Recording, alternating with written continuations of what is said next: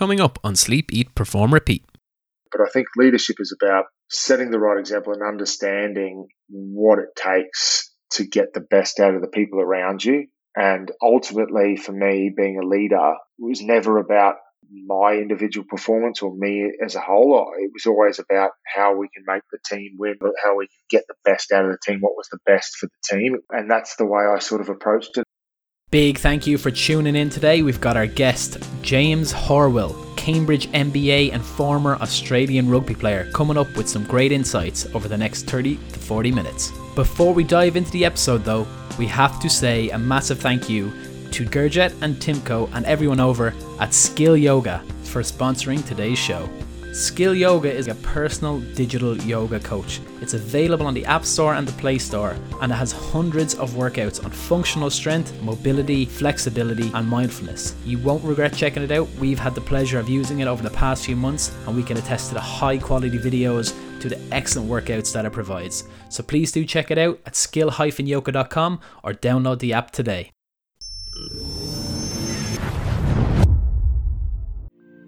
Welcome to Sleep, Eat, Perform, Repeat with your hosts, David Clancy and Kieran Dunn.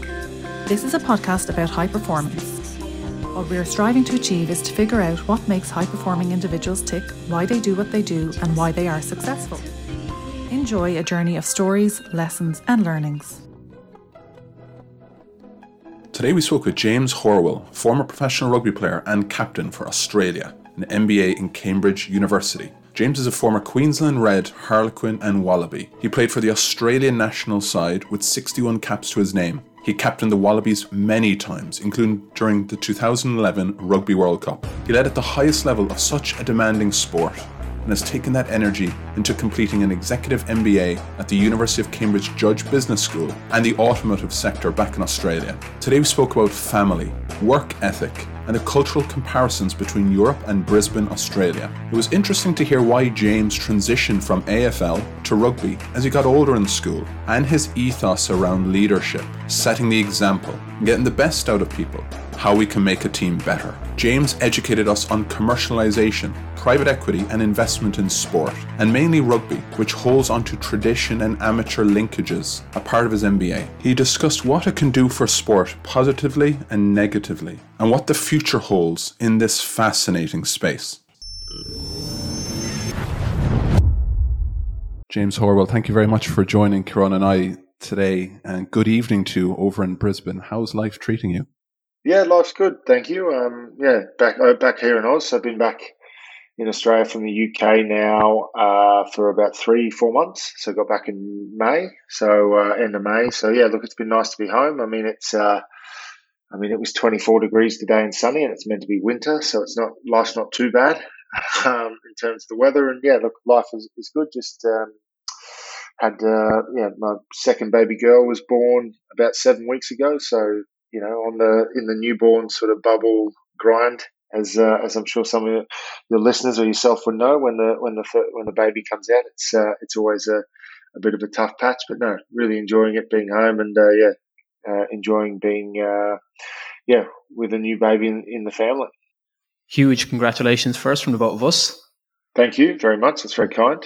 How have you settled in? What's been the biggest difference to Brisbane since you've last been there? I think Brisbane, I don't know how many of your listeners know, Brisbane sort of was always a, a bit of a big country town. It, it, sort of grows, but it's become much more cosmopolitan, I guess, since I've left. It's become a bit of a, a foodie hub. It's sort of, I mean, as I'm, I think the weather um, in Brisbane has, has, sort of enticed a lot of um, the southerners, so guys from Sydney or Melbourne, to come up um, to Brisbane or, or, the surrounding areas. So it's uh, it's certainly developed a lot. It's become a, a real hub for for for for Australia and, and, I guess for the world. And you know, it's it's exciting time in Brisbane. We've um, we've just been obviously awarded the Olympics for 2032, um, and so there's a lot of infrastructure already being built uh, in the city. So it's exciting to see that grow. And yeah, but other than that, it's been nice to be reconnecting with some family and um, not just immediate family, but extended family that are most that live around here in Brisbane or in the surrounding areas. So that's been a nice part, particularly for my kids. Um, they get to see their cousins and, and spend some time with them, which uh, they were sort of missed out a little bit on by living in the UK. And you're saying you had your first daughter Um, I presume in, in England. What, yeah. What's it like, do you think, culturally now, you know, moving back to Oz and the differences between the continents and the countries? Look, I think from culturally, there's there's there's obviously a lot of similarities, but I think a, a big thing, particularly uh, for my eldest daughter, she's very active, and I think just the outdoor lifestyle that is here in Oz, which is obviously helped by, particularly Brisbane, which is obviously helped by the weather. As I said, it's um, it was 24 degrees today and sunny, blue skies with um, you know, and we're towards the back end of winter. So it's sort of it's sort of tough to when you've been in the UK and thinking about sort of January, February time, you know what the weather's like at the back end of winter over there. So that's probably the biggest difference immediately for my um, for my family. Um, but other than that, I think culturally there, there are some, some slight differences, but I, I think overall we're, we're sort of pretty much the very similar uh, within the UK, particularly around around children. And I think it's um, yeah, I guess there's a, just a bit more open space here in Oz. We're quite a big country, and everyone's got a bit more space to to move around than than I guess you do in, in some of the more uh, developed parts of the UK. Going back through again our notes for the episode, your career has been amazing. Done on two continents, done it for different teams, captain different teams. Did you always want to be a rugby player, or was that something that naturally progressed when you were growing up? So, probably the honest answer is no. I um, I, did, I never played rugby until I went to like a, a, pro, a what, we call here a private school, um, where rugby was a sport. But I grew up um, playing AFL, so Australian rules football, so similar to I guess Gaelic for you guys. Um, so I and, sort of that was what I was brought up playing, and that was my my sport, and probably still to this day is my family's and even my extended family's preferred sport to watch.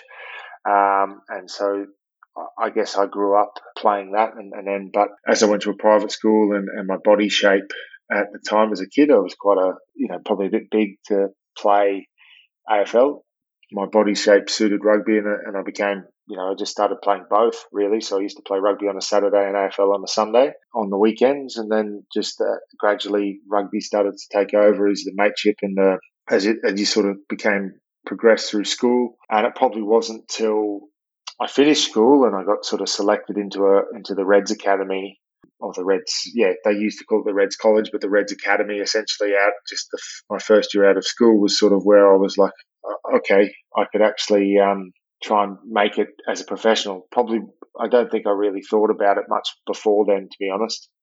And if you're moving forward, do you ever have a moment in time, maybe, when you think back, well, I, I played over a decade, 15 years at, at the highest level. I've captained my country, played against a lot of amazing teams, played with a lot of remarkable players. Do you ever kind of think back to that point in time when you transitioned into rugby then started playing it, get into the red setup. What must be that feel like when you're reflecting back onto a career that has been extremely successful? Yeah, I mean it's a it's a strange one. I, I, think you you don't you sort of touched on you don't really reflect on those sort of things, particularly while you're playing. It's sort of everything's happening so fast, and I think my dad continues to remind me. Um, so I, I never I, I, didn't want to play rugby as a kid, and um, I was almost forced, not forced, that's the wrong word, but, you know, I was probably pushed quite firmly to play as a, as a kid. I remember sitting in the car park at, at, a, at a rugby club here in Brisbane crying when I was uh, 10 years old or 11 years old, not wanting to go to rugby training because I, I wanted to go play with my AFL friends and sort of was, you know, gently or coerced by my parents, particularly my dad, to go and play. And, you know, if that, I guess, there's an element of me that sort of thinks that if that didn't that sort of push from a, from someone that sort of was always like, no, this you'll trust me, you'll like this eventually, you'll like it, you're gonna you're gonna really enjoy it. You know, coming from a guy that never has never played a game of rugby in his life, I don't think he's even picked up a rugby ball. Um, you know, it was quite, you know, when you think back of it, it you know, it, it's funny how the world works in that sense. And I guess reflecting on it, it's, uh, it, you know, it, it was a, an amazing journey. I'm very lucky to be able to have played as long as I have really, and for, for you know with as many people and, and, and experience some amazing things and be part of some amazing teams and be part of some some down teams. But ultimately, I've been uh, I've, I just feel I'm very was very lucky to be able to have an experience in a career that I did, you know, throughout the time that I did, and it's um, something that I, I will forever hold dear to my heart. It was something some of my fondest memories of my life have been involved there around rugby, and I, I owe a lot to the game and to the people that I played with. And then you mentioned luck being one of the reasons, but it clearly takes a lot of strong values and maybe things like work ethic and resilience and determination in order to get to the level that you got to. Do you reflectively look at your values or do you have self identified values that you live by? Um, I've always been someone that, you know, I, I was never, as a player and probably even as a person, I never feel that I was the the best at everything or the, the most skillful. You know, I, I, always wanted to be the guy that worked hard, and I, you know, I think that was the, the, way it reflected in I played or trained. It was sort of I committed myself 110 percent to it and didn't sort of allow for any other distractions. It was sort of like I'm either all in or I'm all out. There was sort of no middle ground for me in the way I prepared and the way I trained, particularly for rugby, and, and it's a little bit like that outside of it, but predominantly the work ethic thing for me and work, working hard is just, it's a non-negotiable in what you do. It sort of doesn't matter how skillful or what, or what, you know, how much talent you have. The, the work ethic and the hard work was the thing that was, you know, meant the most to me. And I didn't want to, you know, people can always, you know, sometimes used to think back and people could say what I like about my, my skill and my ability and my talent. That really didn't bother me that much. But if someone told me that I didn't work hard, that really used to get to me. And so it was sort of like a thing that I didn't want ever to be known as someone that never worked hard. To me, that's the that was the, the cornerstone that sort of set up my. I feel it probably gave me the, the, the cornerstone that set up my career. And what was very much one of the cornerstones of your career, James, is leadership. I mean, you've captained teams. Leadership as an attribute. How would you feel your your style was? What would you say about your characteristics as a leader? What made you be successful in that space? Yeah, I mean, it's an interesting one. I think the hard work part is certainly a part of it. Um, and I, I, think that can be quite infectious in terms of not just rugby, but in, sport, in, in business, in, in, in the world, that it becomes, it can be an infectious thing that people see working hard and they want to, they want to work. So you've got to set that a good example, I think. And look, I, I think it was something that being a, a leader, a captain, I used to enjoy the responsibility. Uh, I think that's not not everyone would probably say that. Some people would probably even you know some of the best uh, and the most successful captains in the world might might sort of think that they didn't probably embrace the the responsibility that's involved with it. But I think leadership is about setting the right example and understanding what it takes to get the best out of the people around you. And ultimately, for me, being a leader of a rugby team was was never about my individual performance or me as a whole. It was always about how we can make the team win, how the, how we can get the best out of the team, what was the best for the team. It was never, and that's the way I sort of approached it. And, and you know that can add a lot more. Then you're thinking about a lot of a lot of other things other than what's being sort of done in your own individual performance. So I, I think overall leadership for me is about allowing the people around you to perform at the best of their ability and and trying to encourage them to do so without with a, with I guess setting an example that allows them to do that, but also giving them the the space and the, the leverage to be themselves and not try and be a someone that I guess not someone that they're not, but you know, and I think that I learned that over over my time being a captain. One thing you've mentioned earlier was the work ethic and non-negotiable, uh, being a non-negotiable, and then you've said that you're trying to get the best out of people around you. Sometimes that may call for critique or asking people to do better or, you know, identifying areas where people just aren't putting in that work.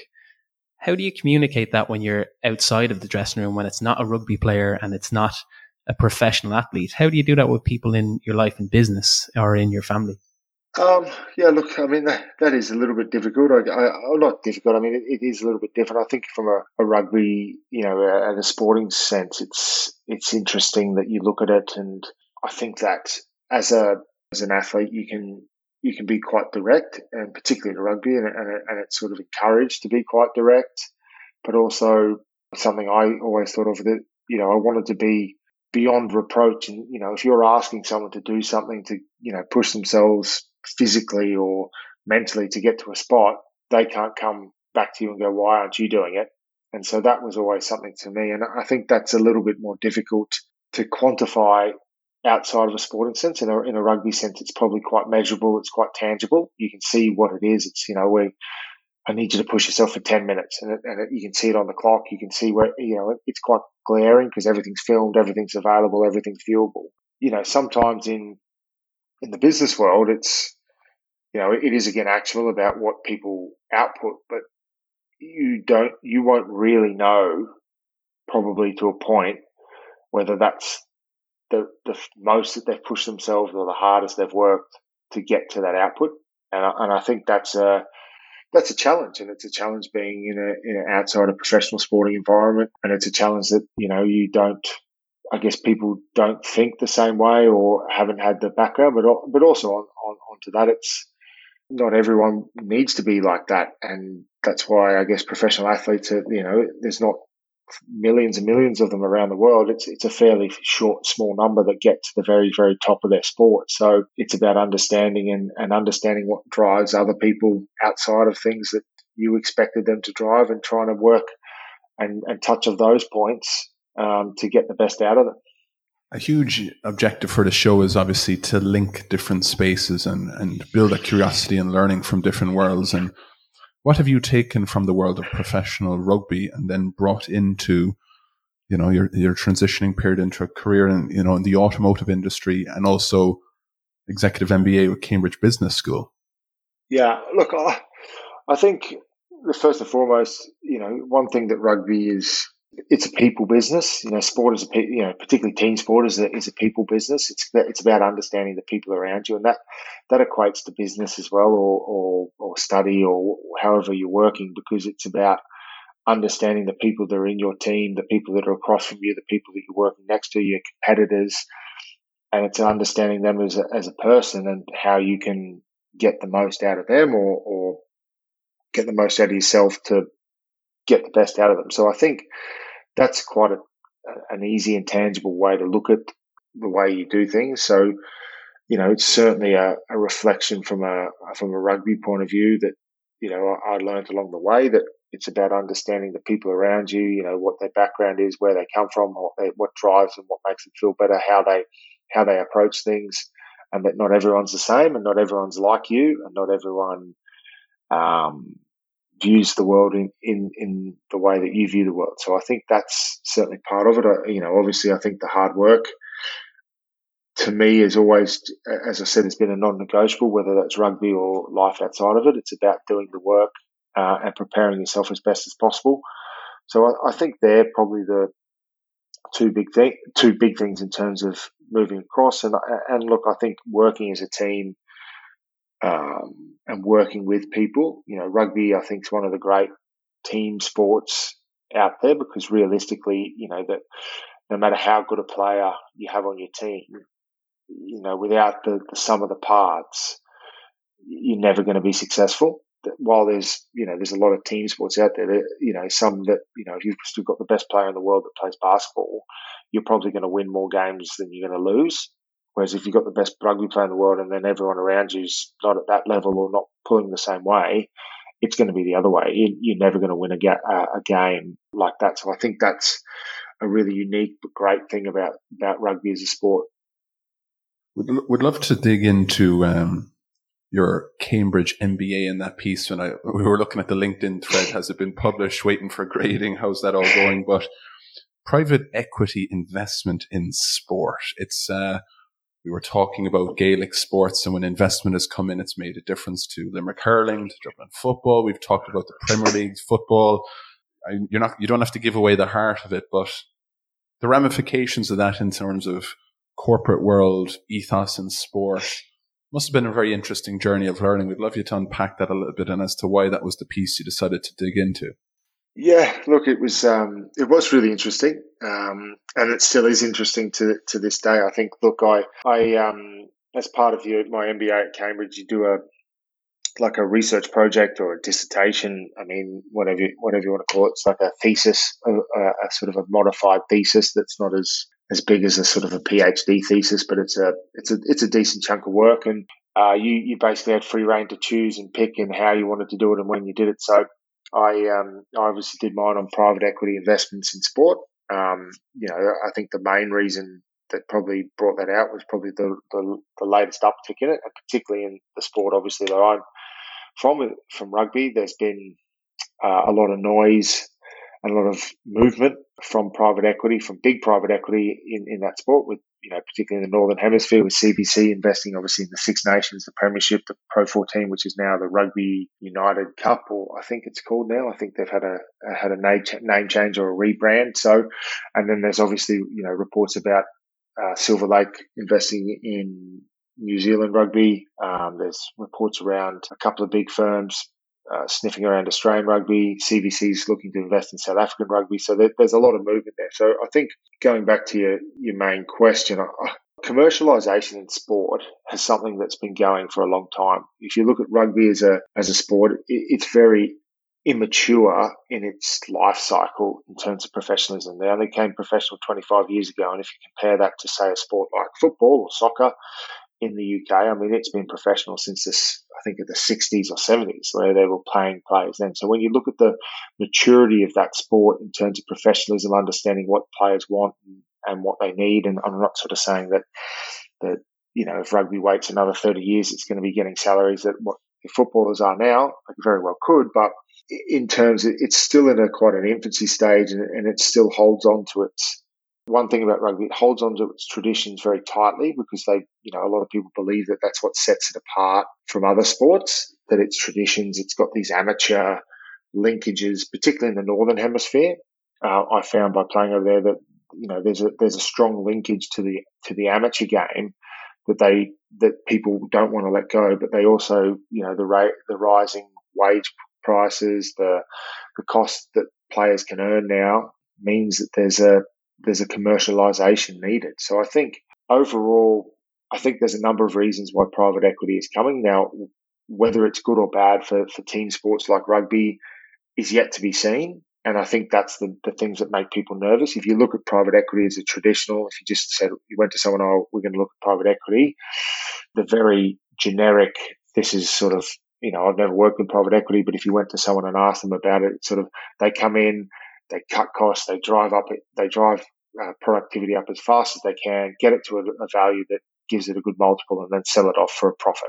So essentially, it's sort of rip the guts out of it, do what they can to make a profit, get the, the cost cost down, the price or the profits up, and leave it. And they're not really too concerned what happens in the long term. As long as they get out with a, with an earn, they can pay back their investors, and then they all take a take money on the way and move on to the next one.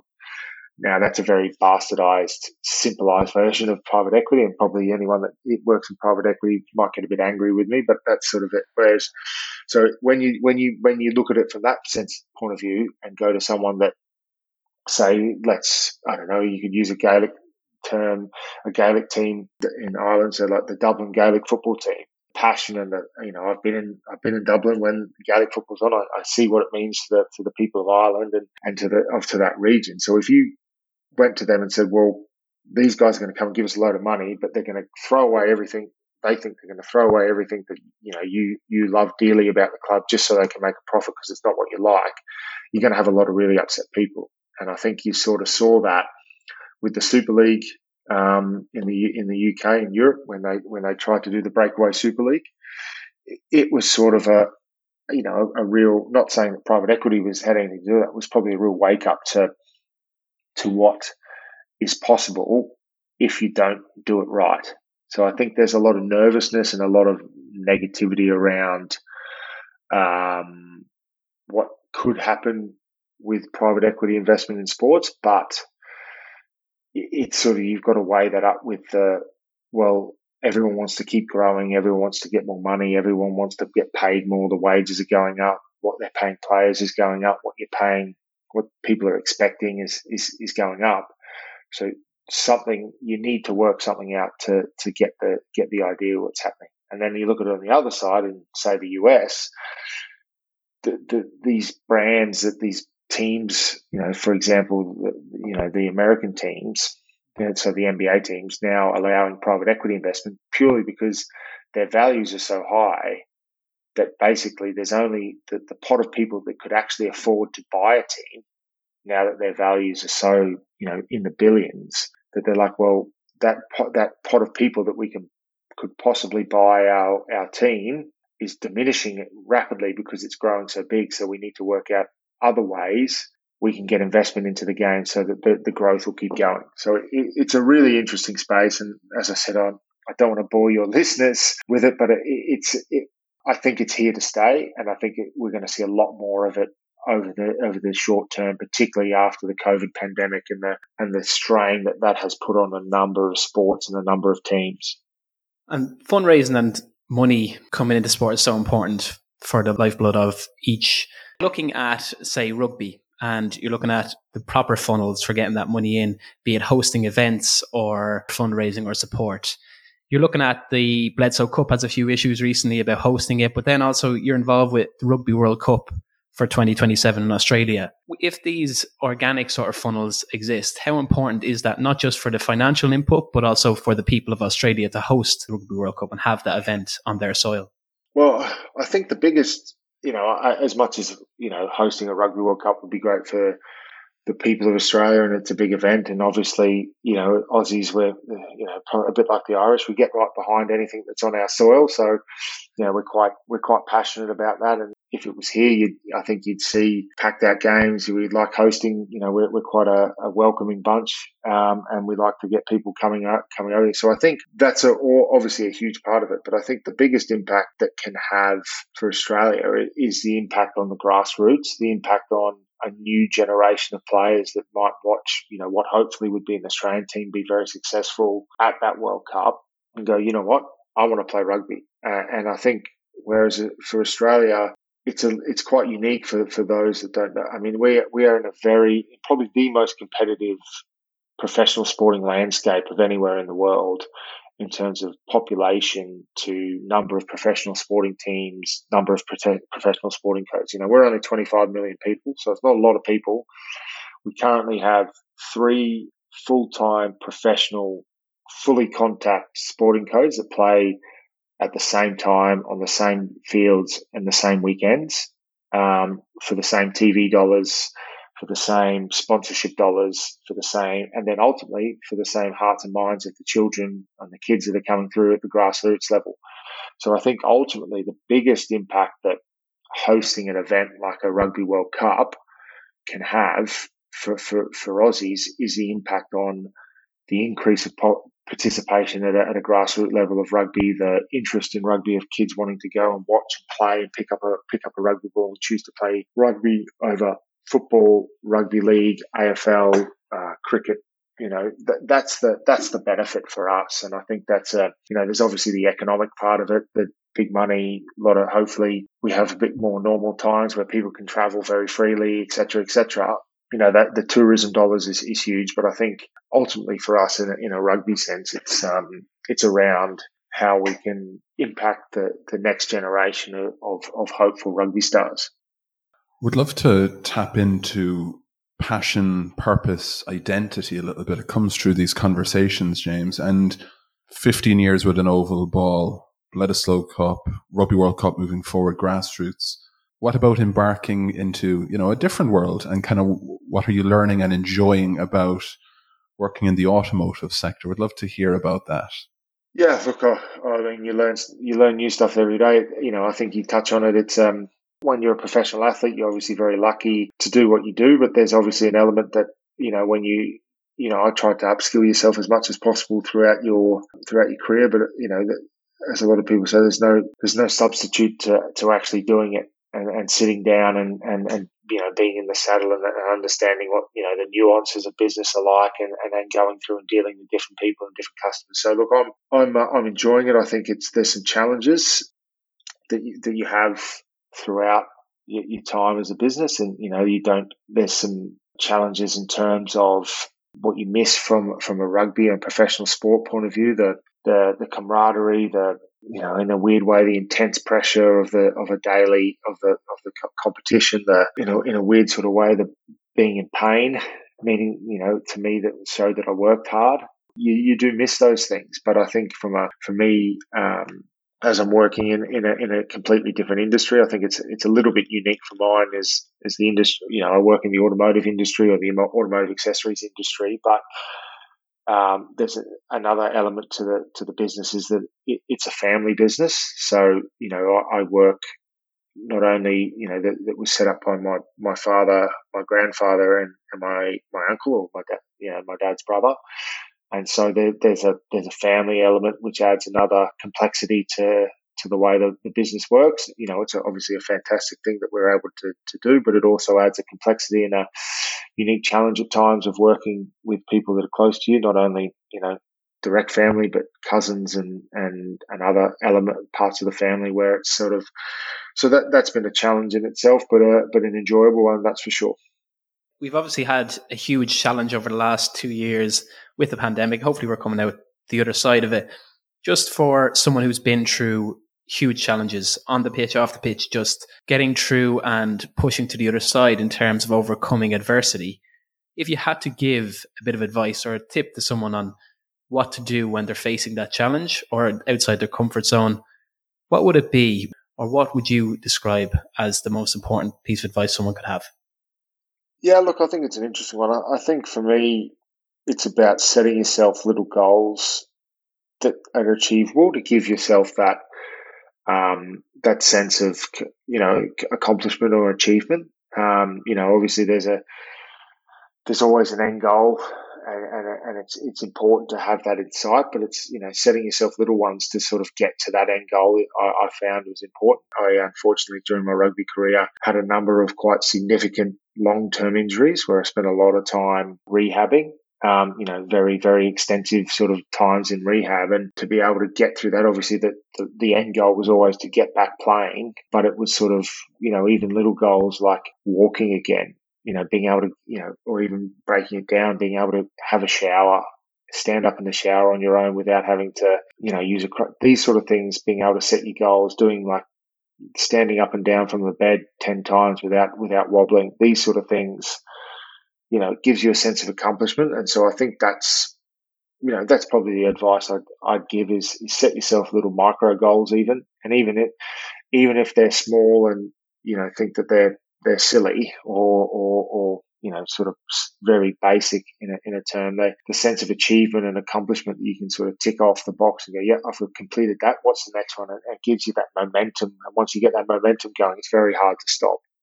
James, we're curious as to you're you're a competitive animal, right? You've always uh, probably fed off that.